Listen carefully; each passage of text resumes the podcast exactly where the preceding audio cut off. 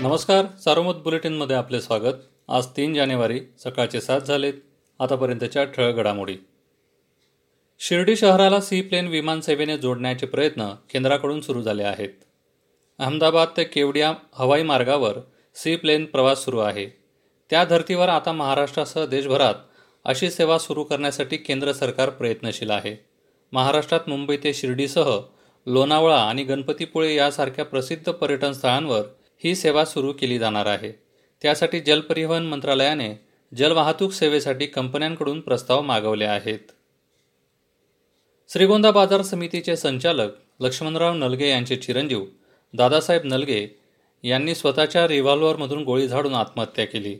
शनिवारी पहाटे दौंड येथील राहत्या घरी ही घटना घडली. आत्महत्येमागचे कारण स्पष्ट नाही. दोन दिवसात कारखाना पूर्ण क्षमतेने सुरू करा अन्यथा वेगळा निर्णय घेऊ असा इशारा डॉक्टर तनपुरे सहकारी साखर कारखान्याचे तज्ज्ञ संचालक तथा खासदार डॉक्टर सुजय विखे पाटील यांनी कामगारांना दिला आहे. कारखाना वारंवार बंद पडत आहे. यामागील कारण नैसर्गिक संकटासारखे असेल तर समजू शकतो. मात्र यामागे जाणीवपूर्वक केलेला मानवी हलगर्जीपणा असेल तर ते क्लेशदायक असल्याचे त्यांनी म्हटले आहे.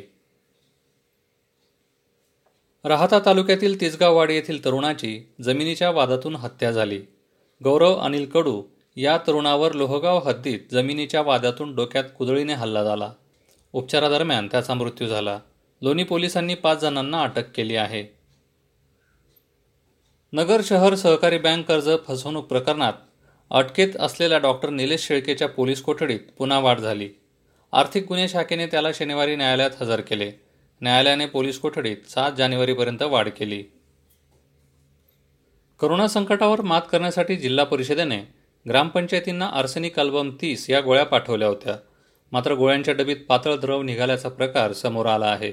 शेवगाव तालुक्यातील वाघोली ग्रामपंचायतीमधील या घटनेने गोळ्यांबाबत संशय निर्माण केला आहे. दरम्यान हा प्रकार उघडकीस आल्यानंतर नागरिकांनी गोळ्या घेण्यास विरोध दर्शविला. या होत्या ठळक घडामोडी. सविस्तर बातम्यांसाठी वाचत राहा दैनिक सारोमत किंवा भेट द्या देशदूत डॉट कॉम या संकेतस्थळाला. नमस्कार.